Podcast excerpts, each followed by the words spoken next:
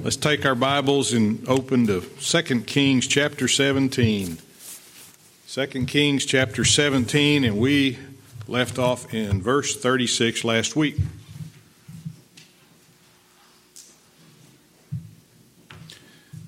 I always look at my tithe check before I put it in there because one year, one time, I wrote the check to uh, a USAA credit card company, and I put it in here, and then I sent them my tithe. And guess what? Both places cashed it without ever looking to see that it was the wrong address C. But that's okay. So that's why if y'all ever see me look at that before I put it in there, that's the only reason. Second Kings chapter 17. Miss Becky will be back Wednesday night, Lord willing. She is on the tail end of that COVID, does not want to take any chances, so she has said she was going to do the full 10 day quarantine. And that's fine with me. So that means I had to spend quite a few nights up in the second floor of our house. But you know that scriptural? Well, somewhat. It's better to dwell in the corner of a house than with a congested woman. Is that that's not what it says though. With a brawling and a contentious woman. And she was not brawling and contentious, but she certainly was congested. So I got some of that right. All right, we left off in the middle of the verse last week. And you know, when we go to be with the Lord one day, we're not going to have to leave off in the middle of a verse anymore and return to the secular world like we do. We leave here and then we go back home and uh, shine our boots and lay our clothes out for the next day and go to work at our secular jobs, and that's just the way it is. Because we'll be perfectly conformed to the image of Christ and we'll understand everything about His Word as He understands them. And you won't need to teach me anything, and I won't need to teach you anything. In fact, 1 John 3 2 says, Beloved, now are we the sons of God, and it doth not yet appear what we shall be. But we know that when he shall appear, we shall be like him, or we shall see him as he is. We shall be like him, so we're going to understand his word like he does. But until then, by God's grace, We'll keep teaching and learning verse by verse until Jesus gathers us together to be with Him. Now, in verse 36, last week we read that God charged the children of Israel to do three things. And this was the positive part of that charge. Remember, the charge or the command has a negative part, or can, and it can have a positive part. We read about the negative parts in verse 35. So, verse 36 gave us three positive commands that uh, God commanded the children of Israel to do. And we were on the second one, where it said, Him shall ye worship. So the children of Israel were instructed to worship God. That's who the Him is in that phrase. And the word worship was our primary focus last week at the end of our lesson. And the reason it was is that a misunderstanding of the word worship leads to all kinds of foolishness in the church. And I talked about some of it last week. There's all kinds of extracurricular activity that is called worship. And I left off by reading from a passage in Luke 4 where Jesus was speaking with a woman at the well. And he was, among the many things he taught her, toward the end of their conversation, he taught her about worship. And since he taught her about worship, he taught us about worship too. He taught her what worship was and what it wasn't. She had tied worship to a geographical place, to a mountain. And I commented about those who claim that in their church, being slain in the Spirit is, is part of their worship. Now, I don't know if you've ever seen that sort of thing before. How many of you ever seen someone quote slain in the Spirit or say they were slain in the Spirit? What did they do? They fell down, didn't they? Sometimes they appear to have fainted in someone else's arms. Now, I'd think if you were truly slain in the Spirit, you wouldn't need anybody to catch you. You'd just float down to the ground so gracefully, no injuries. Some people roll around on the ground. Sometimes they shake or they start laughing. Yes, it's called laughing in the Holy Ghost. It was a charismatic thing back in the early 2000s. Perhaps they're still doing it now. Now, I want to tell you if any of you ever fall out like that in this church, I am going to go get the AED and we're going to make sure that you're not having a heart attack. And I promise you'll never do that again. We're going to err on the side of caution, and Sister Leah just taught us how to do that, so we'll be good at it. We'll do it right. But you know, the Bible teaches that people were slain by the sword. In fact, most of the time that word slain is used in the Old Testament, it has to do with being slain by the sword. Enmity or hostility was slain by the Lord Jesus Christ. And Jesus himself was slain in the flesh. But the Bible never teaches that we're slain in the spirit. Yes, we are dead with we are dead in the flesh and we rise again with Christ. All of those examples are given to us. But the Bible does teach that we're made alive by the Spirit of God. And in fact, John chapter 3, verse 5, Jesus answered that question, if any had it. He was talking to Nicodemus. He said, Jesus answered, Verily, verily, I say unto thee, except a man be born of water and the Spirit, he cannot enter into the kingdom of God. So you see, you have to be born of the Spirit, not slain in the Spirit. You're born of the Spirit, not slain in the Spirit. The Bible never teaches us to laugh in the Holy Ghost. Now, you may say, Where'd you get that from? Well, let me tell you, when my kids, my oldest and my middle one, were little, I sent them to a, a Christian school across the street from us over in Rowlett.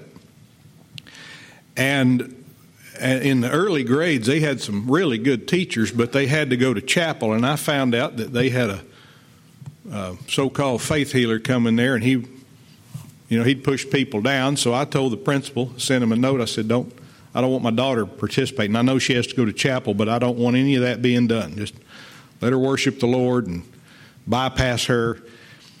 Well, I found out through the course of having my children in that school that there was a particular teacher who she was a fifth grade teacher, and she'd go out in the hallway and she would lay on the ground and roll around and laugh now, she had little students in her class, and she'd roll around in that hallway and laugh. And she said she was laughing in the Holy Ghost. So that is a real thing. If people really do that sort of thing. But that is not worship. Yes, the Bible says that they that weep shall laugh. But this mess is not laughing in the Holy Ghost. The Bible never teaches us to laugh in the Holy Ghost. It teaches us to build ourselves up in the most holy faith, praying in the Holy Ghost. Jude says that. Teaches us that they that weep shall laugh. And some of the people who do that slain in the spirit stuff, speak in tongues, they say they're speaking in tongues, but even their own practice of speaking in tongues would not pass the test of 1 Corinthians 13 and 14 if they even cared to apply it. And do you know what all, and I haven't named nearly all of the attempts at false worship. We saw it in Elijah's day, didn't we, when the prophets and priests of Baal were cutting themselves and jumping up and down on the altar and calling out for Baal to bring fire down from heaven. Those were all false attempts at worship. And those and the ones I named, and perhaps many others, do you know what they all have in common? They're driven by the desire of the flesh to do something, to feel something. After all, to obey God in the Garden of Eden was a spiritual command. Of course, it had a physical result if they did not obey his one command to not eat of the tree of the knowledge of good and evil. But there was a spiritual reason for that. You go back and think about that. Had, had Eve, had Adam said, No, we will not eat of that tree, we are actually going to go eat of the tree of life, they would have lived forever. That would have been a turn in history. But not only did they not eat from the tree of life, they ate of the tree of the knowledge of good and evil. And why did God want was one of the reasons God shut them out of the garden? He said, Lest they take and eat of the tree of life and live forever and know evil and good. Boy, I wouldn't want to live like that, live forever as a sinner. And so, even they fell for this same desire to worship by doing something that felt good to the flesh. And that's exactly how the serpent appealed to them. Looks good, tastes good, make you wise, all of that. They're driven by the flesh. And may I say to anybody who's listening, if the Word of God taught by the Spirit of God doesn't do anything for you, then you've got a serious spiritual problem and it can't be fixed with any of this silliness that passes for worship nowadays. It can't. And when God's Word, which is truth, directs our worship, then we're worshiping in spirit and in truth. We can't help but do it. If, if your worship is according to what the Bible tells you worship is, and what did Jesus say? He said, They that worship me must worship in spirit and truth. If it's that way, then it won't need to have all of these other extracurricular things to go along with it. It'll be satisfying to the one who is spiritually minded. I've enjoyed listening to the uh, 2019 Genesis to Jesus broadcast. I found it on Facebook, and it's uh, it was wonderful to hear some of the voices in there that are in here now. In fact, one of them was 12 and a half. She said so. She said, I'm 12 and a half. That was Abigail. And Brother Neil's voice, when I said uh, that enmity a while ago was hostility, I remember him saying that in one of those lessons when Brother Fulton says, Anybody know what enmity is? And he said, Hostility. It's precious. But it was also sad because there were a lot of voices on those lessons that I don't see here and I haven't seen here for a long time. That was sad. But it's refreshing to me to go back and listen to the Genesis, to the teachings of uh, the Genesis to Jesus class. It helps me. So if you ever think, well, I wonder if old brother Andy ever goes back to being a white belt in Christianity. Yes, often. I go back to Genesis almost every time we teach in here. And uh, that's, uh, I think that's good for us to do. But you know, when God's, and we're talking about the word worship because it was used in our text, and the, the, Samaritans, but especially the children of Israel in this particular context, were told to worship God alone. And when we worship, we're presenting ourselves as God's subject. If you remember, the worship is sinking down, placing yourself lower, showing yourself that you're a wee little man in God's sight. We're presenting ourselves in God's presence as His subjects. He's high above us, He's the Most High, and we are His lowly servants who are saved and kept by grace. That's the proper attitude to have for worship. So, Him shall you worship is a positive command, and it follows, Him shall you fear. Now, let's look at the last part of verse 36. If you just tuned in, we are in 2 Kings 17, verse 36. And the last part of the verse says, And to him shall ye do sacrifice.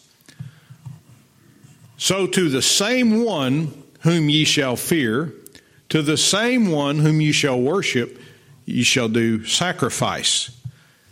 Now, this being given in the Old Testament to those who were living in those days, would have fallen under the law. However, every sacrifice, everything under the law, has a spiritual teaching to it as well, both then and now. About a third of the time in the Old Testament, this Hebrew word translated sacrifice is actually translated as the word offer, like an offering. It's also translated as the word kill and slay. So a sacrifice, according to this word, involves something living that is slain. Something living that is slain. And as we've learned in the study of the Old Testament, the blood of that slain animal is very important. In fact, without it, everything else doesn't matter. But it's especially important when teaching about salvation. So when you think of a sacrifice, as mentioned in our text, remember that the blood of an innocent animal was slain. Now you might ask, well, what about those meat offerings or meal offerings? Is what they were. The word meat, the King James translation used the word meat, but it was meal, like the fine flour and, and corn and all of that. What about meal offerings? How were they slain? Well, while I was researching the Hebrew word for sacrifice, which was translated as kill and slain and offer, I also looked at the word offer as it applied to the meal offerings, and it's a different Hebrew word. So the Hebrew word, as far as I could tell, that is used in our text for sacrifice, referred was applied only to living creatures that were slain as offerings. Whereas the word offer or offering, different Hebrew word used to describe these meal offerings, was not about killing. It was about offering something that really didn't have life. Now, you can make the argument yes, a wheat, a stalk of wheat has life. It does. It gets nutrients from the ground and sun and uh, photosynthesis and phototropism and all of those things you learn about when you're learning about plants. But for the sake of our text here and keeping with what the word means in Hebrew, it appears to refer exclusively to animal sacrifices. Listen to Leviticus chapter 17 and verse 11. Leviticus 17, verse 11, to show you the importance of the importance of the blood in this sacrifice. It says, For the life of the flesh is in the blood, and I have given it to you upon the altar to make an atonement for your souls. For it is the blood that maketh an atonement for the soul.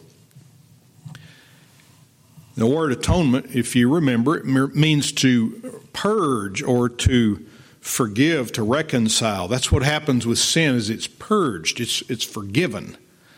We're reconciled to God by the death of his son, Romans says.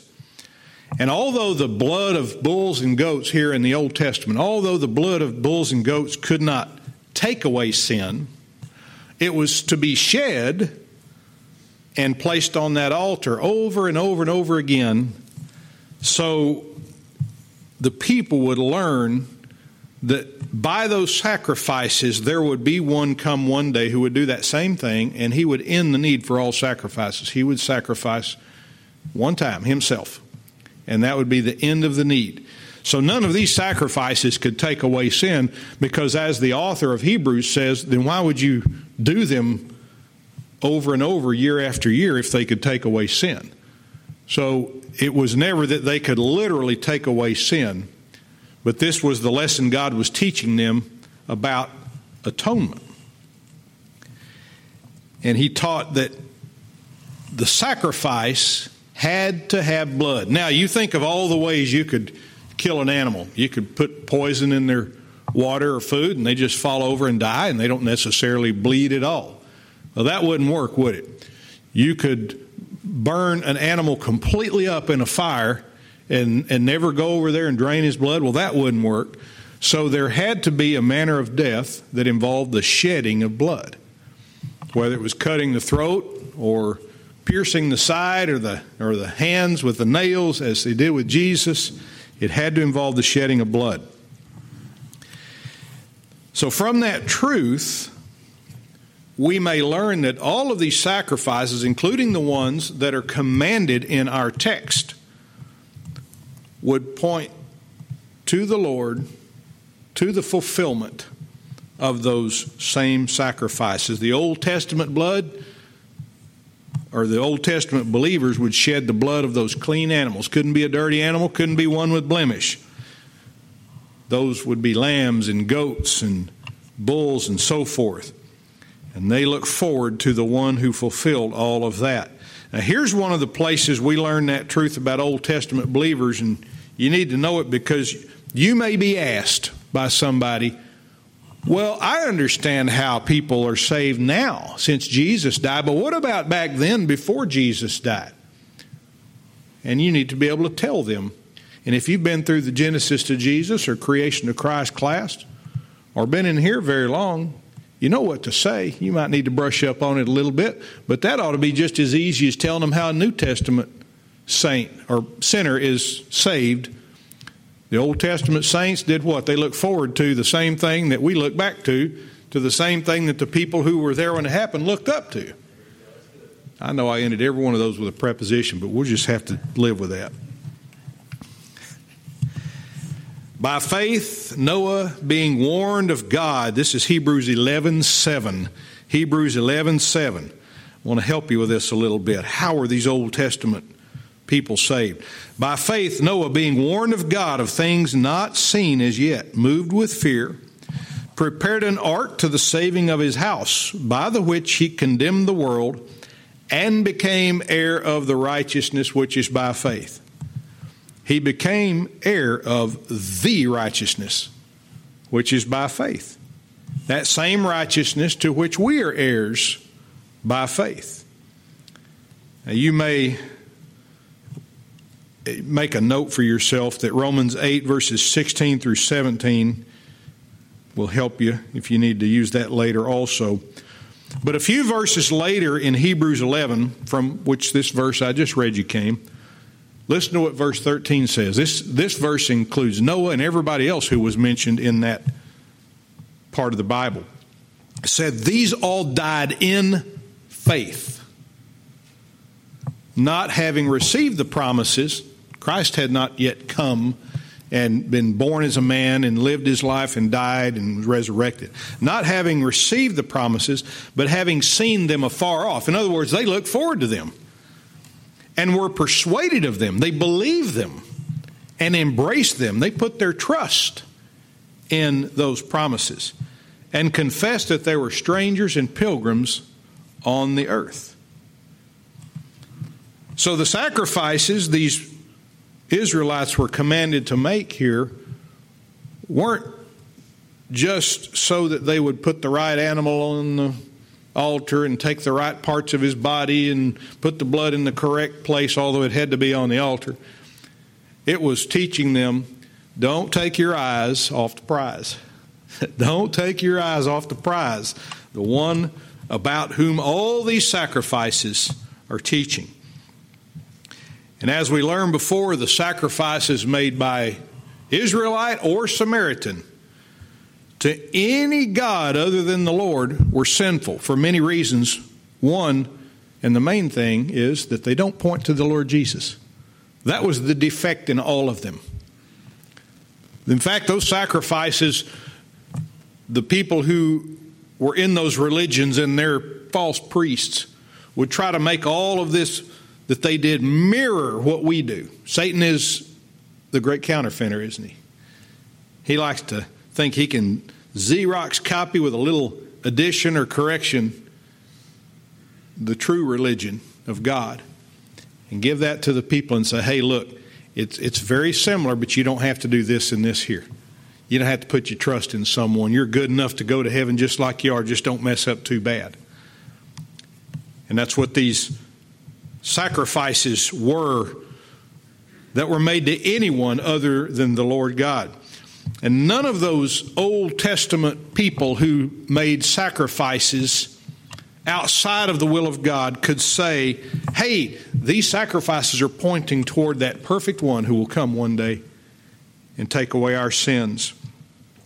They wouldn't be able to say that they saw these promises afar off or that they were persuaded of them or embraced them because they did not, as Noah and the other Old Testament saints did.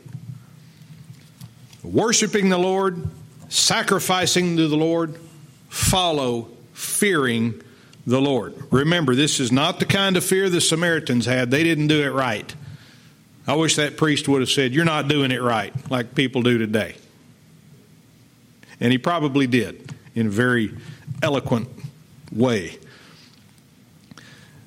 But the kind he taught them was how they should have feared the Lord. And had they feared the Lord the way the priest taught them, then they would have worshiped the Lord and done sacrifice to Him. He wouldn't have had to tell them all of the rest of that. Proper fear of the Lord would have led the children of Israel and the Samaritans and people today to the proper worship of the Lord, to the proper sacrifice of the Lord. Now, verse 37, let's look at that. And the statutes and the ordinances and the law and the commandment, which He wrote for you, ye shall observe to do forevermore, and ye shall not fear other gods. You have the words statute and ordinance and law and commandment. And although each of those English words proceeds from a different Hebrew word, they're very close in meaning. And if you want to do a word study and try to figure out the subtle differences in each word, help yourself. But don't don't run yourself into the ground trying to figure it out. I'm going to tell you why. I'm not trying to keep you from educating yourself. Like I said, if you want to do that, you help yourself. But I'd like to remind you that all four of those words proceed from one word, and that's God's word. So whether it's a commandment, a statute, an ordinance, or a law, it's all God's word. And they're all things God has spoken. Even things He has written, both on the tables of the law as well as through the pens of those 40 men he used to write the books of the Bible. And if you reduce all those words to one phrase statutes, ordinances, commandments, and law if you reduce them all to one phrase, that being the Word of God, then you'll be just fine. God's Word says to do it, doesn't matter whether it's a statute or a commandment or an ordinance or a law, you do it. If He says not to do it, don't say, well, now, now, is that a statute or is that a commandment? Doesn't matter. If he says don't do it, then you don't do it. That should take care of that rather than trying to figure out which Hebrew word it is. Just obey the word. Now, look at this, and we're going to spend some time here on this phrase. In verse 37, there in the middle, after those four words, it said, Which he wrote for you. We're not going to overlook that one. This, in fact, is, in my opinion, is the key phrase in this verse right here, which he wrote for you. Whether it be a statute or a law or a commandment, an ordinance, a precept, whatever it may be, they're all very close. It says, which he wrote for you. So let's take that phrase in two parts. Let's look at which he wrote, and then we'll look at for you. First, which he wrote. When we try to explain to new students the concept of God's Word, we not only have to teach them about God and who He is, and that He has always been, that He had no beginning. But we have to make a connection between that God we teach them about in the Bible. Now, of course, what we teach them about God comes from the Bible, and it also comes from pointing them to their own observations of the world around them, taking a flower and showing them what radial symmetry is, and asking them if they've ever seen anything explode into radial symmetry. That means it, it's circular and things are alike. There are all sorts of things in nature that we can use to teach about an intelligent designer. But we have to, at some point, make a connection between God and His Word. Because that uneducated student is going to either say it or think it. Well, how do I know that's God's Word? You, you keep saying that's God's Word. How do we know that? And now, believers know the connection between God and the Bible because we know it's God's Word, but how did we find that out? How do we come up with that? Well, one thing we teach new students is the doctrine of inspiration. The doctrine of inspiration. And that means breathed into. Go back to your Genesis to Jesus class if you need refreshing on that. I think we talk about it from time to time as well.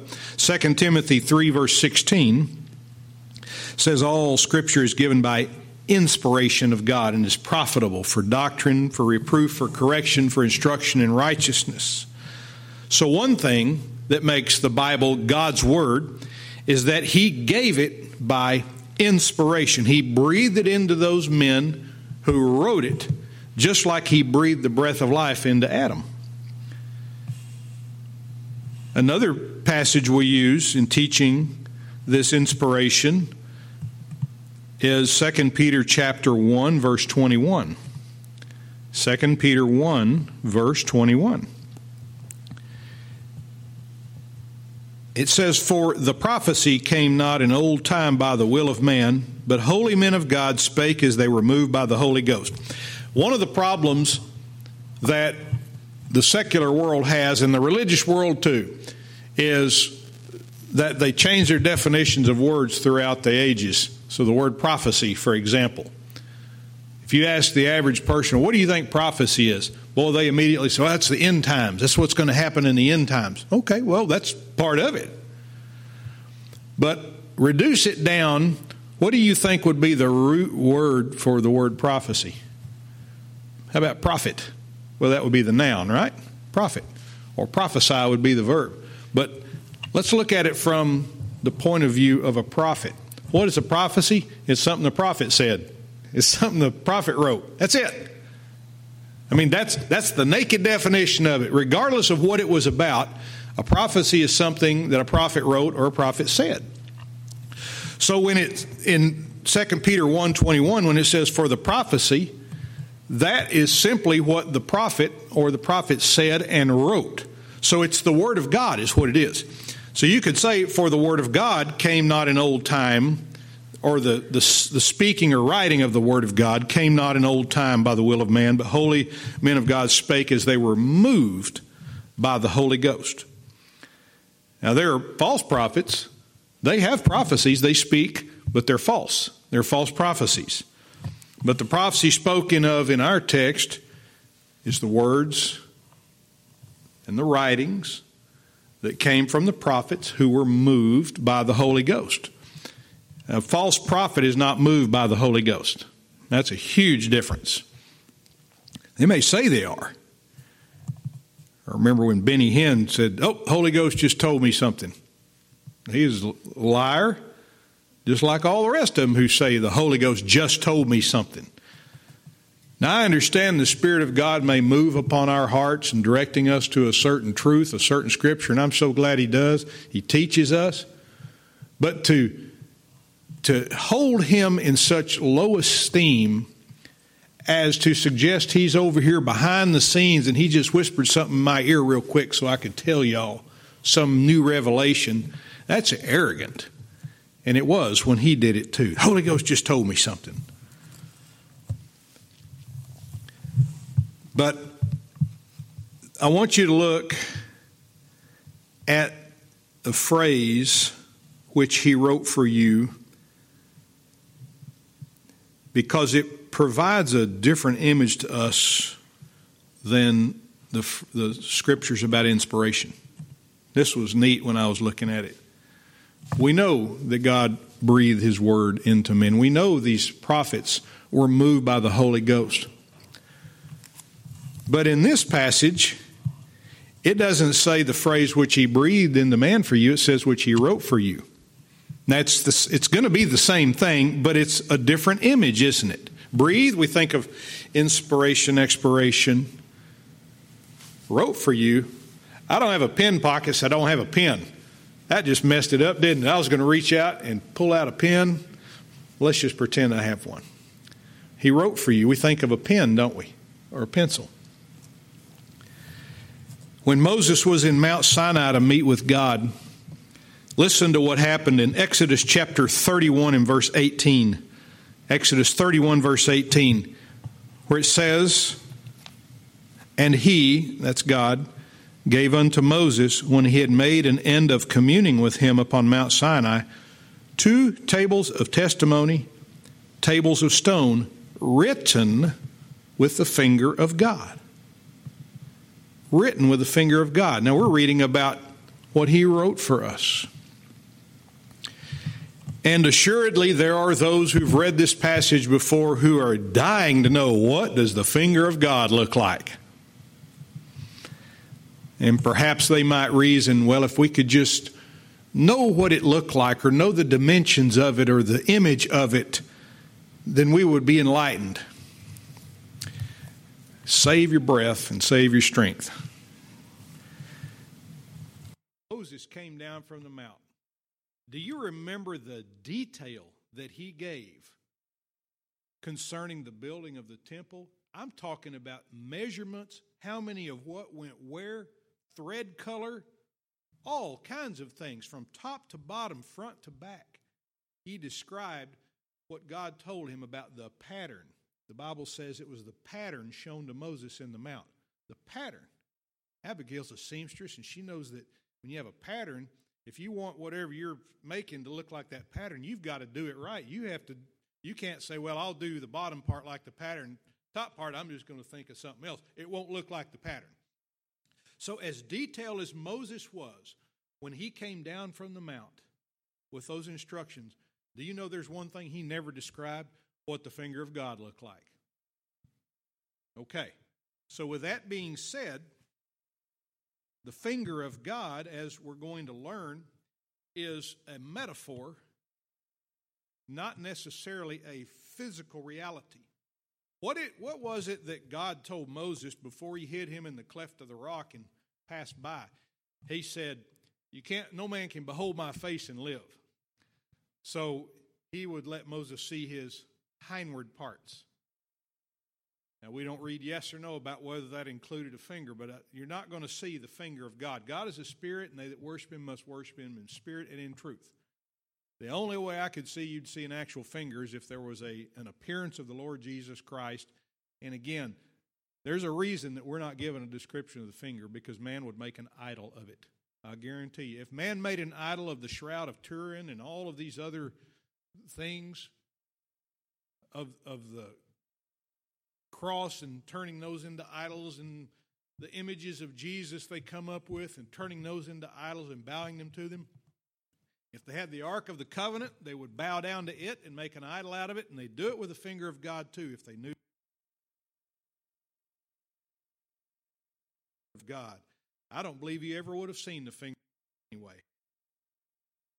And I think what the Bible teaches us is more that the finger of God is a figurative expression here rather than a literal one. And so we're not just going to go with my view on this, though. I want to look at a couple passages here, see where else we find the finger of God in the Bible, and maybe that'll help us learn that it's not necessarily a literal thing here as much as it is a metaphor. And after all, our text does tell us God wrote laws, ordinances, statutes, and commandments for his people. It said he wrote them, so let's make sense of it.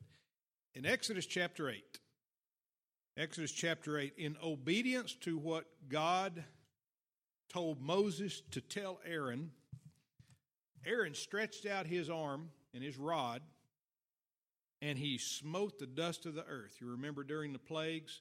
He smote the dust of the earth, and that dust became lice throughout all the land of Egypt. Now, up to that point, every time Aaron did something with his rod, cast it down, it became a serpent. Those magicians of the Egyptian Pharaoh's court did the same thing. They cast theirs down and they became serpents. Well, Aaron's rod swallowed theirs up. But every each plague before that, when Aaron did something, the Bible says and the magicians did so with their enchantments, and they brought forth frogs.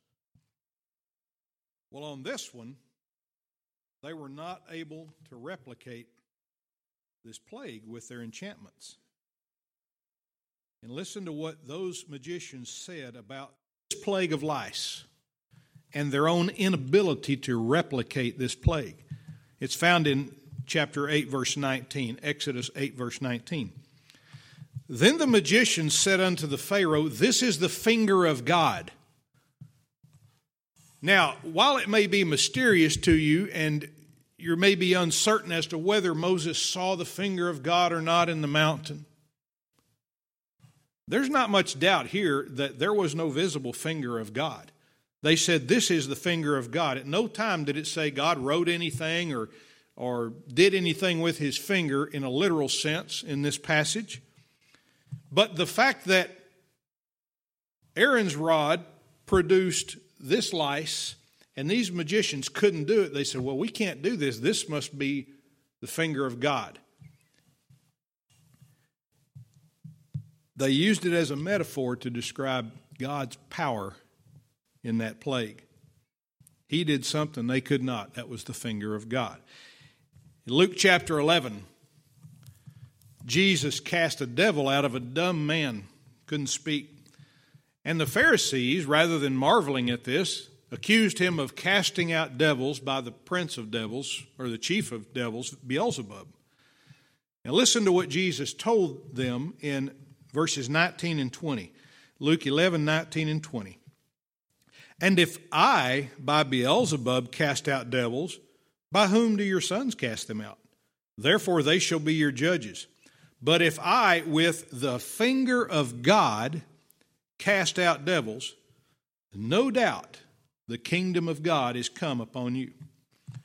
So in this case, the finger of God represented not just an appendage, but it represented authority.